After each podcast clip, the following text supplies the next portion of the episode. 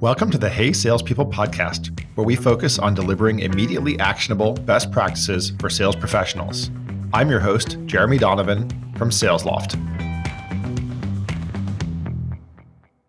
Hey, salespeople. Today it's my great pleasure to welcome Rahim Fazal to the show. Welcome, Rahim.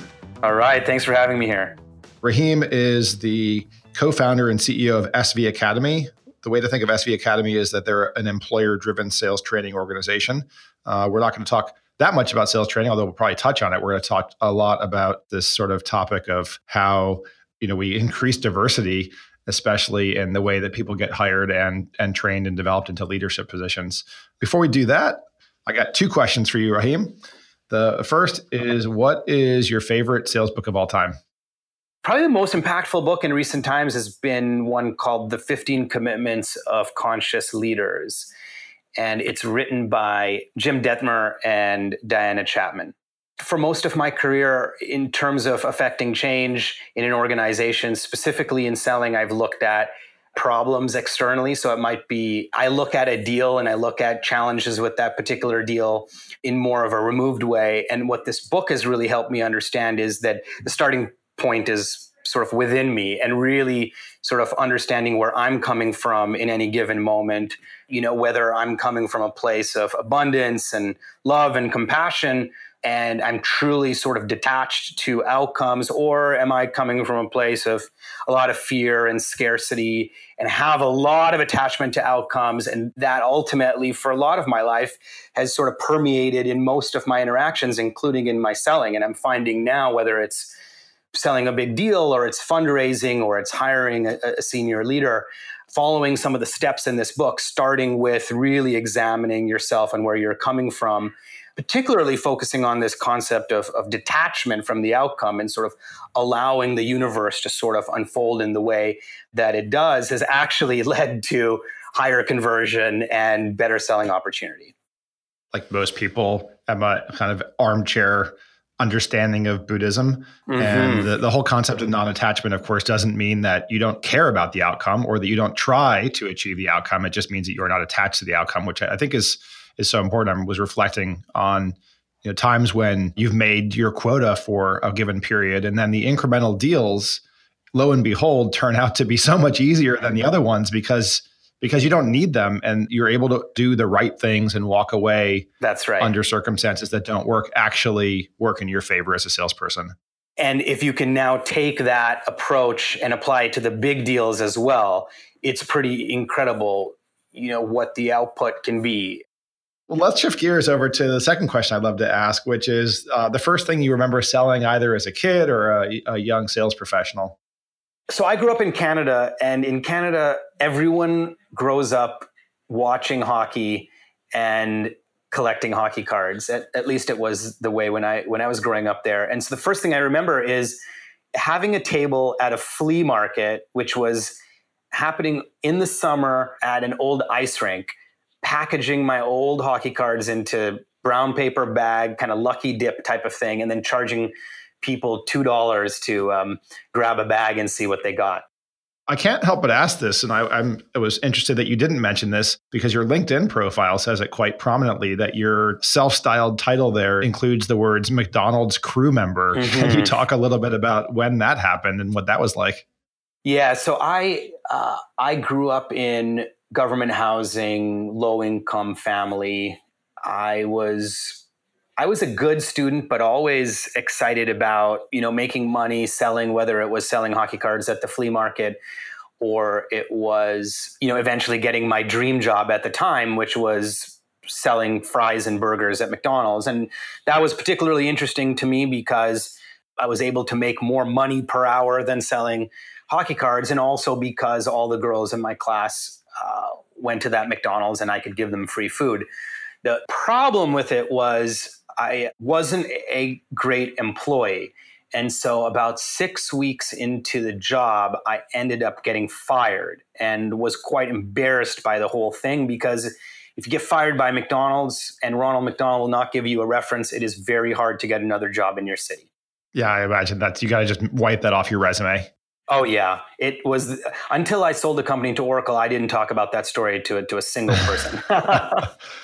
I think it's a good kind of that McDonald's background is a good transition into you know this topic about elitism and hiring and and, and hiring and developing leaders.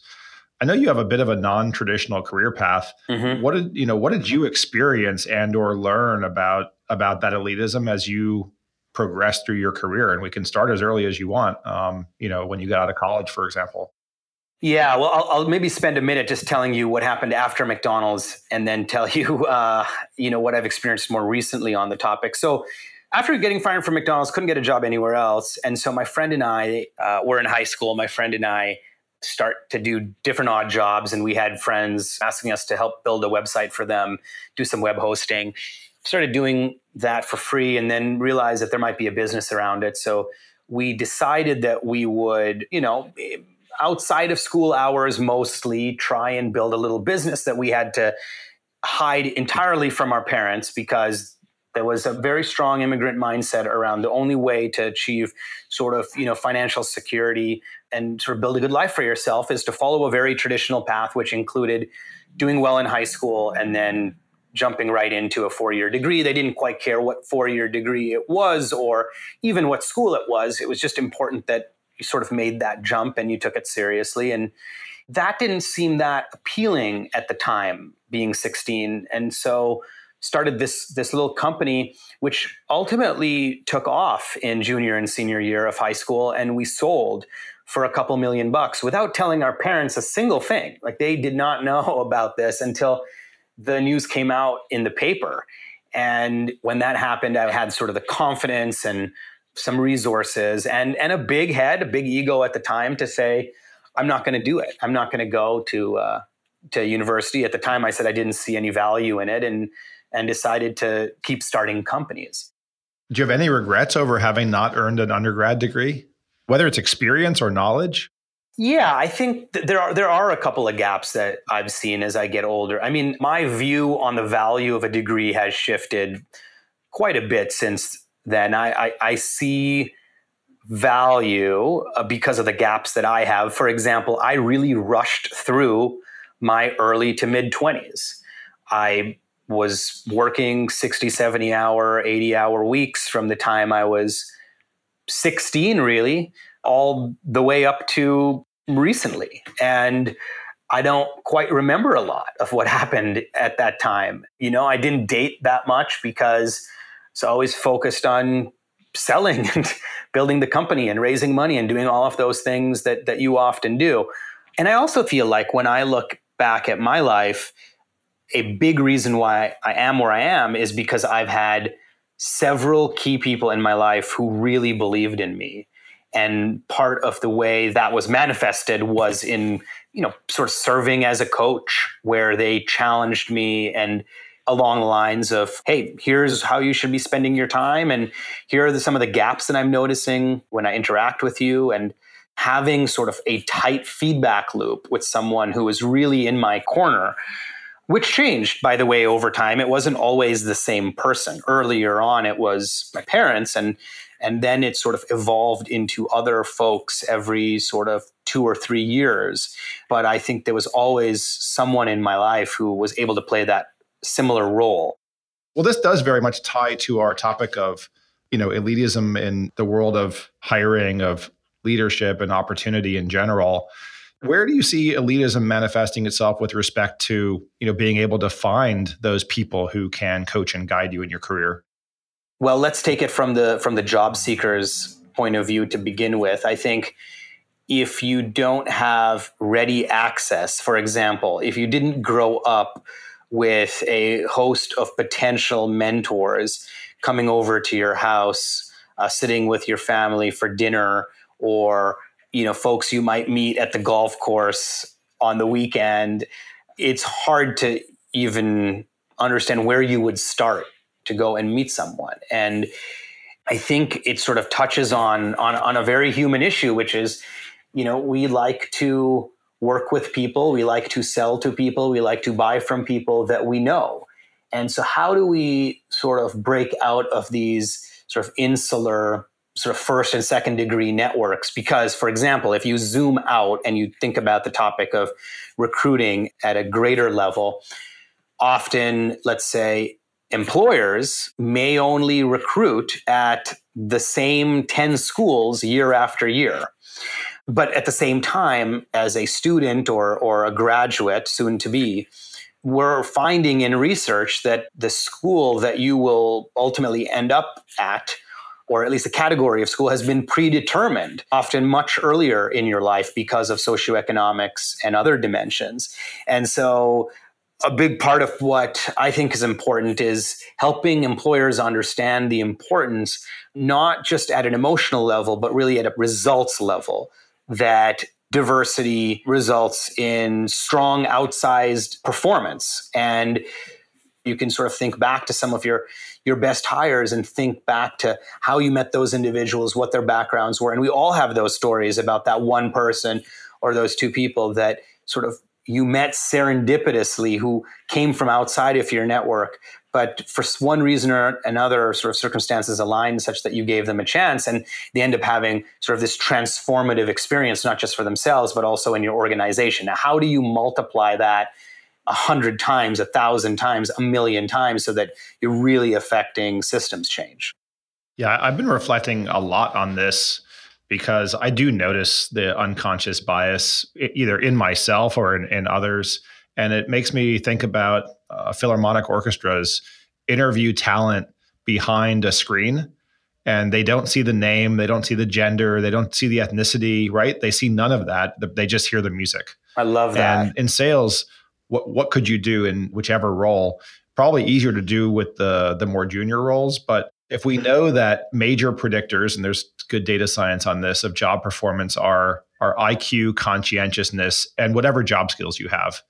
One could interview SDRs as follows, which is you can give them an IQ test, mm-hmm. right? You don't need to know their name, gender, ethnicity, et cetera, for that. You can give them a conscientiousness test. Those things exist as well to assess people's personality type, and mm-hmm. they're relatively accurate. And then you can role play with them where it's a phone based role play. So, in theory, you could do the majority of the selection for candidates without knowing any of that information. Yes. Now, one challenge that comes up is just in the implicit biases in which those assessments are designed and then conducted sort of in a repeated way. So, for example, if you just take the IQ test, I've recognized a number of employers use several uh, different IQ tests to, to measure COG. I took one recently, and even the way in which questions were worded, the language, some of the references, even the very basic design often is done in a way where it pre selects for certain test takers. And we have to pay attention to that because while I think a lot of these off the shelf assessments are good for the 80% solution when you take a whole bunch of sort of 80% solutions together so a whole bunch of different assessments or uh, and or a whole bunch of different ways in which interviews are conducted and then conducted in a repeated way for example how uniformly are uh, is the whole recruiting process performed you'll often find that there are, I think, much bigger gaps. And, and I see this directly in the work that we do because when we have sort of A B tested from an employer's sort of recruiting workflow versus one that is more personalized for the individual applicant, we've found that we've been able to catch a lot of applicants that otherwise would drop off. And so, you know, maybe part of the way we can solve for this as an industry is also to think about this is still a very human driven process. I mean, you can take all the assessments that you want, but ultimately there is a manager and a set of peers often that have influence and ultimate decision making authority. You know, what are their backgrounds, experiences, hopes, dreams, desires, uh, and therefore biases uh, when they are doing an evaluation of various candidates? And trying to even think about the diversity and plurality you can have in just the, the human evaluation process could potentially help uh, solve for some of those gaps in online assessments.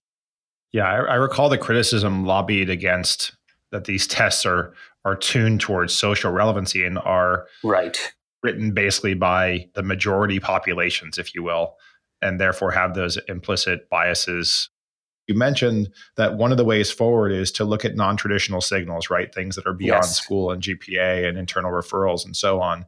So, what are some of the actionable recommendations you have for leaders in order to, you know, shatter the elitism that exists in, in hiring and, and people development? Well, I think a couple of things. So, first, I think where you source is an important uh, lever. So, we are often sort of perpetuating the issue because we source only through internal referrals. It's often fast and sort of seen as low risk, which is why we tend to build the early teams in that way. That said, once the team is established and that core exists, the problem often sort of perpetuates and, and people continue to do things in the same way. And so I think a great place to start is when you are building teams or you're doing an overhaul of a team, thinking very consciously about you know the trade-offs between sort of your short-term speed and your long-term resiliency. And if you can argue yourself into long-term resiliency or sort of more weighting towards long-term resiliency, then you ought to look in different places. And so that might include different schools, it might include different geographies, it might include even the job boards that we post on. For example, let's see, recently there's one called Jopwell that, that I really like. It's largely African American and Latinx. There's great talent there. It attracts a more uh, diverse population. And so looking for um, channels like that, I think, is number one. Number two, I think the, the language that we use in describing the opportunity. So if you just take sales development, which is an area that's close to our hearts, sales development itself is in some ways elitist because you have to sort of know someone in the industry in order to understand what the hell it even means. And if you are able to demystify that uh, using language, I think you can sort of open up the funnel to a much broader spectrum of people. I think the the second part to that is also looking at where you have very explicit elitist you know markers in your experience set requirements so for example a lot of job descriptions for even the sdr position which is an entry level position require at least one year of experience which ultimately shuts a lot of people out right? Even if they if they're interested in sales development if they don't feel like they have that year they're not going to apply. So the first two points are just recognizing that like 98% of the elitism happens before you even review a resume. And then i think the third piece is trying to deeply understand what the competencies are. So working with your hr team to really understand what are the competencies that are required to do this job and this is not what the social signals are, what school you went to, for example, or your GPA. It's more, well, what are the specific activities that need to be conducted? At what level do you need to conduct them on your way into the company to be qualified to do the job? And then you know various weightings um, i kind of think about it as a rubric like building a rubric which sort of disassociates from traditional signals and looks at the actual competencies that are necessary. And then building your interviewing practices your uh, the, the interviewing questions for example or the scorecards tied back to that set of competencies. And then making sure uh, that you are reviewing as a team leader or someone who participates in an interviewing process on a regular basis how well a job your recruiting workflow is doing with that goal. And noticing that hey it takes some time to fine tune it and get it consistent but if you're focused on it and you really believe that this is the right way to build your team because you'll get outsized performance then you'll stay committed to it and make the changes that are necessary to get to the ideal state that was Rahim Fazal. He is the co founder and CEO of SV Academy and former McDonald's uh, reject. Rahim, if people want to get in touch with you, what's the best way to, to find out about you and SV Academy? So the SV Academy website is sv.academy and our Twitter handle is svhq and my personal one is at Rahim the Dream. Once again, I'm your host, Jeremy Donovan from SalesLoft. Laura Hall is our executive producer. Our artwork is by Greg Klingshern. This episode was edited by Peter Lopinto.